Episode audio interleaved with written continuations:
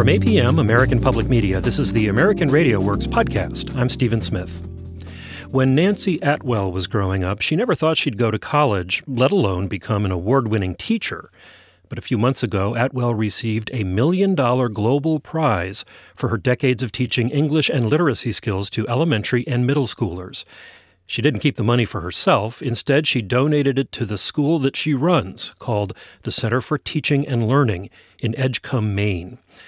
During media appearances after winning the award, Atwell caused a bit of controversy when a CNN host asked her what advice she would give to young people who are interested in going into teaching. Honestly, right now I encourage them to look in the private sector. Why? Mm. Because public school teachers are so constrained right now um, by the Common Core standards and the tests that are developed to um, uh, monitor what teachers are doing with them it's a movement that's turned teachers into technicians, wow. not you know, uh, reflective practitioners. And if you're a creative, smart young person, I don't think is, this is the time to go into teaching unless an unless independent school would suit you. That was Nancie Atwell speaking on CNN, and she joins me this week on the podcast. Welcome. Thank you. So, you founded the Center for Teaching and Learning in Maine. What do you do there? Uh, the Center for Teaching and Learning is a demonstration school. It's a place where the faculty and I teach children and teachers at the same time. So we've got a student body of about 80 children in grades K to 8. Um, a really nice mix of kids in terms of abilities and socioeconomic background, so that they're representative of children, at least of the mid coast Maine area. And then we invite teachers to come in, classroom teachers, for a week at a time. They apply, um, they pay, that helps support our tuition assistance and they um, observe us for a week at a time, and then they go back and try to adopt our methods in their classrooms. And it's been a very effective model. I've I've written lots of books for teachers. Um, my big one is is called In the Middle, and it's sold maybe half a million copies. It's essentially a set of blueprints for uh, the way I teach, which is a writing reading workshop. And it's very helpful, I know, to teachers because it's so nitty gritty, but it's not the same as coming in and living in a writing reading workshop for a week. So the demonstration school is a, an opportunity for teachers to you know, live in the classrooms of great literacy teachers and then take those methods home and, and transform their own students' lives. So we've worked with hundreds of educators from around the country, almost every state, and then also um, around the world. They've come uh, to spend a week in Edgecomb, Maine, where, where CTL is located. It's very satisfying work, um, again, because it's so hands on. Let's talk more about that. How is your school different from uh, traditional public schools where you've taught? I would say that we've met virtually every condition that a public school has to meet um, you know, in terms of satisfying uh, uh, the bureaucracy, the fire marshal, um, insurance, all of the things that a school has to do to be um, safe and official. But the teachers have permission to innovate. Um, it's part of the mission of the school. So no one is closing his or her door and experimenting with methods or trying out new ways of approaching subject areas and hiding that because outside of that door there's a district mandate that says you must teach this program. You know, it's the mission of teachers to develop methods at CTL and then send out the ones that are successful into the world to impact other teachers. And yours is a private school. It's an independent nonprofit, so we, um, you know, we're certified but we're not under the aegis of the state of Maine. Is there a parallel research activity that goes with these innovations so that you have hard data to back up what works and what doesn't? You know, the the research model that we're working with is more qualitative than quantitative. In other words, you know, we've got a tremendous amount of record keeping of observations of what happens to children over time. The research model essentially is built into the way we teach because of the way we monitor children's progress. So our numbers in the end end up being different. For example, um, our seventh and eighth graders read an average of 40 books a year.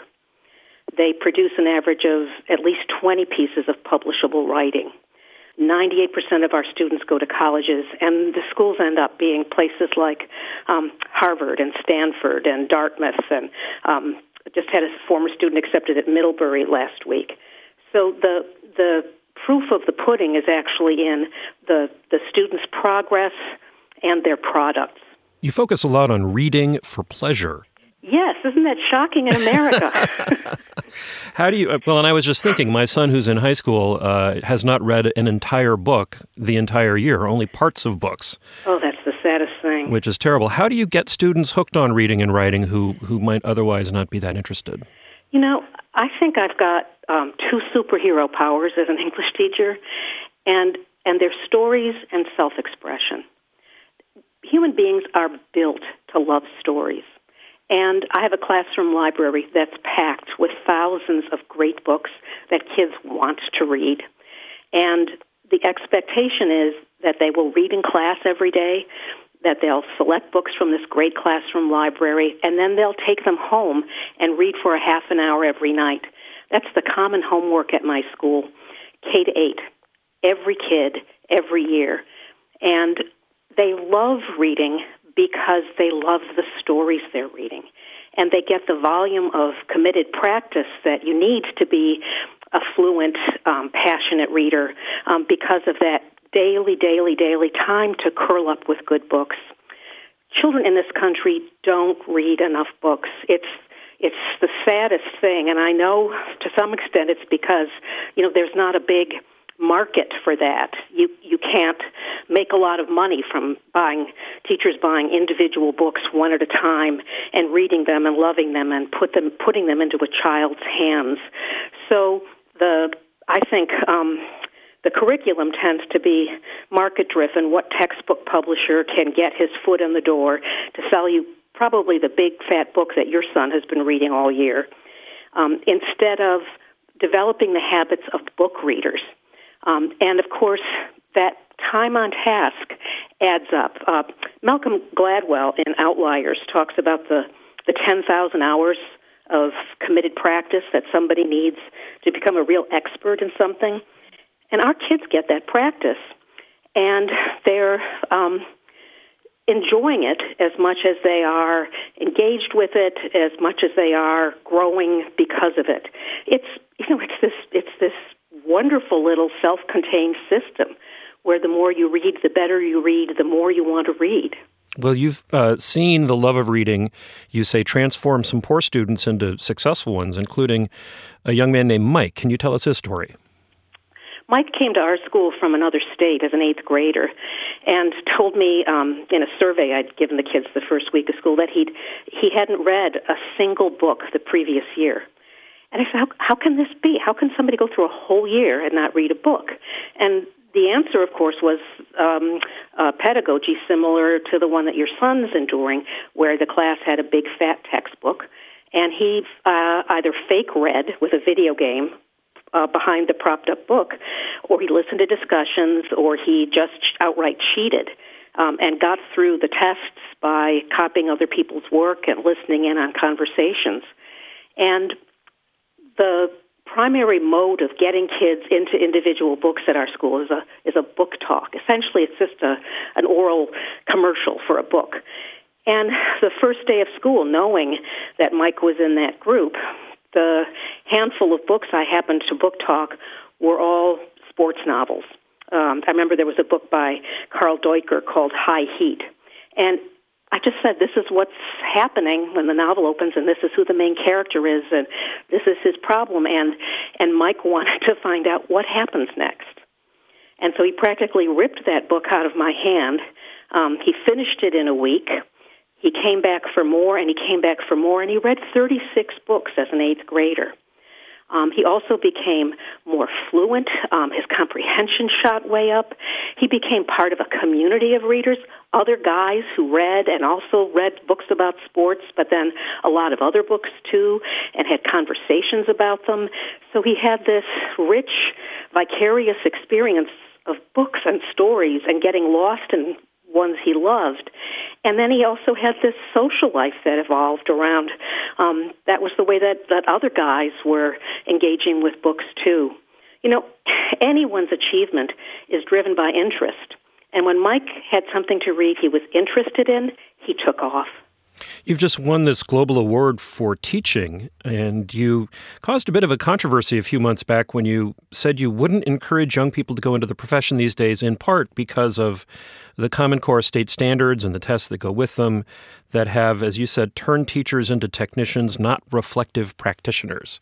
What do you mean by that? Well, actually, what I said was if I were a creative um, young person right now, I would have a hard time um, looking at the public school sector, and I probably would look at independent schools right now instead. I see. Um, I've been misquoted on that, and it's been very upsetting to me because hmm. um, I'm so deeply opposed to the Common Core and what it's done to public school teaching in this country. I think that a lot of experienced teachers who are in the classroom have tenure and they have ways to fight back against the ways that the Common Core standards have changed their teaching and have changed it for the worse. Um, really have have have gutted what should be happening in, in good English classrooms. And I don't think I know um, because I know so many of them that young teachers can go into situations like this and and have the confidence um, or even sort of the legal standing to fight against these mandated measures. So, what I've seen are students, frankly, kids I taught who grew up and wanted to teach the way they'd been taught and went into, for example, Joel Klein's New York City or Michelle Rhee's Washington, D.C., and they just got um, annihilated and ended up finding positions in, you know, Quaker schools or Montessori schools where they actually could focus on learning and focus on children and bring the research knowledge that they gleaned into their teaching. So I'm not discouraging anybody from being a teacher. I just think I would have a hard time right now as a first year teacher in the current climate. I don't know if I'd make it. And I'm looking, you know, in terms of statistics nationally, at a five year attrition rate of 40 to 50 percent. I mean, after five years, more than or almost half of those new young teachers are out of there. That should be telling us something about um, what's happened to teachers' autonomy and professionalism under this set of standards.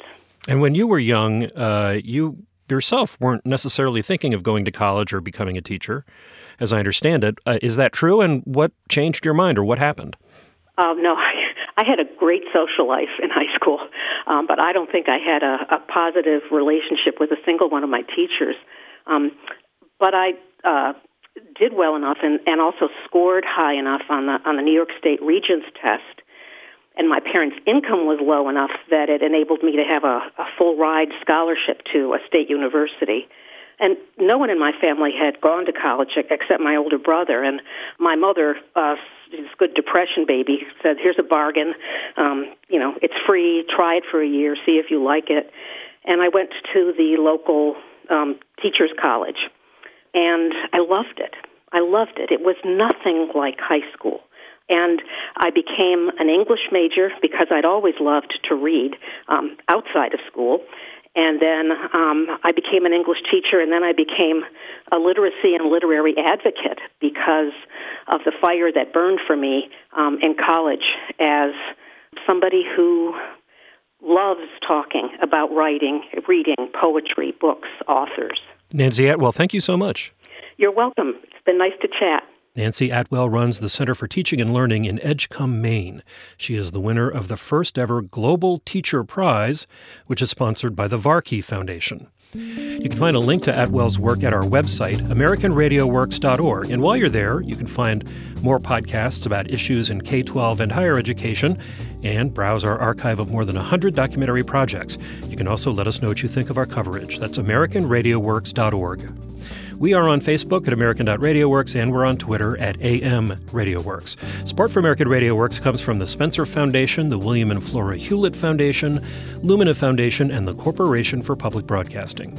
I'm Stephen Smith. Thanks for listening. This is APM, American Public Media.